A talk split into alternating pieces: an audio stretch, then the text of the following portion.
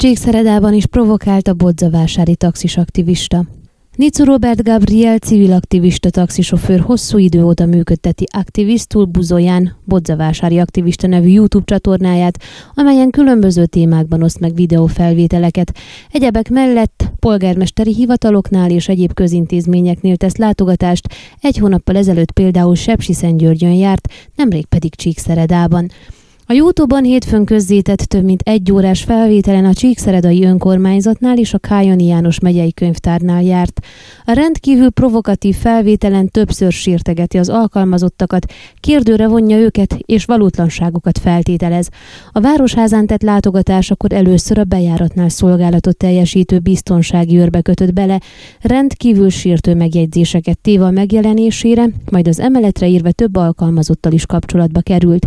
A helyi rendőrség rendőrség vezetőjébe azért kötött bele, mert a pozíció elnyeréséhez szükséges versenyvizsgán csak ő mérettetett meg, illetve több alkalmazott esetében szóvá tette, hogy nem viseltek kitűzőket, ő azonban egyetlen alkalommal sem tartotta fontosnak, hogy bemutatkozzon.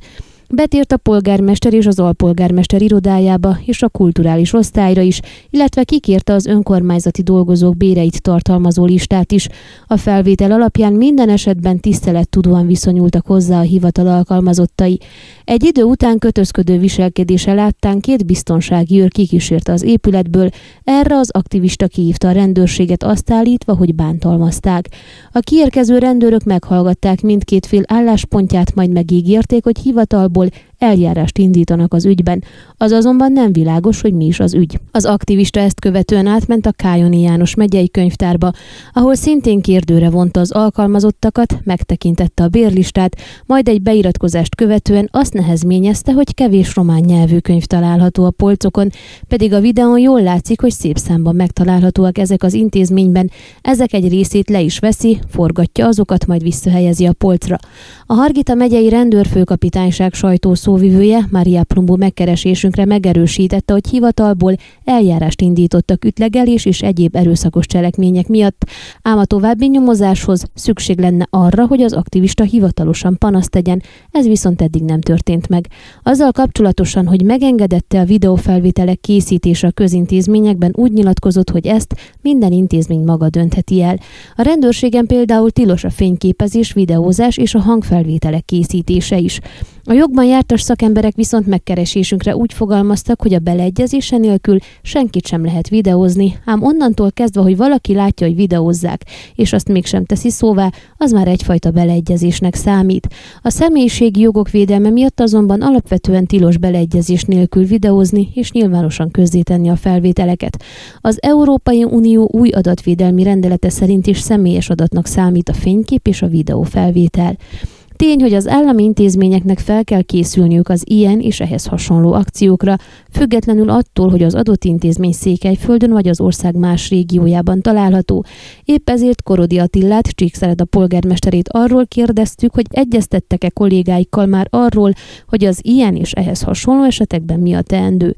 Mi 2020 novemberében nyitott városházát ígértünk, tehát tulajdonképpen megelőlegeztük a bizalmat a hozzánk látogatóknak, így könnyedén bejöhetnek az intézmények eredménybe. Nyilván ezzel bárki vissza is élhet, mint ahogy ebben az esetben némileg meg is történt, ennek a visszaélésnek tehát egyik formáját láthattuk a minap készült videó felvételen, jelezte megkeresésünkre Korodi Attila. Az elöljáró, aki az említett időpontban nem tartózkodott a városházán, kihangsúlyozta, azt mindenképpen tudni kell, és ezt jeleztük is a kollégáinknak, hogy a hivatalnokoknak is joguk van ahhoz, hogy megtagadják a filmezést, ezt azonban jelezniük kell a filmező felé. A legfurcsább azonban az, tette hozzá az előjáró, hogy a több mint egy órás felvételből tulajdonképpen nem derült ki, hogy az illetőnek mi volt a célja, hiszen vitázott az őrrel, majd egyik irodából a másikba téblábolt. Gondolom mindössze lájkvadászat miatt látogatott el bodzavásáról hozzánk. Zárásként hozzátette, egy megállapításban igazat kell adni az illetőnek. A Városházán valóban nem szerepel a polgármesteri hivatal felirat.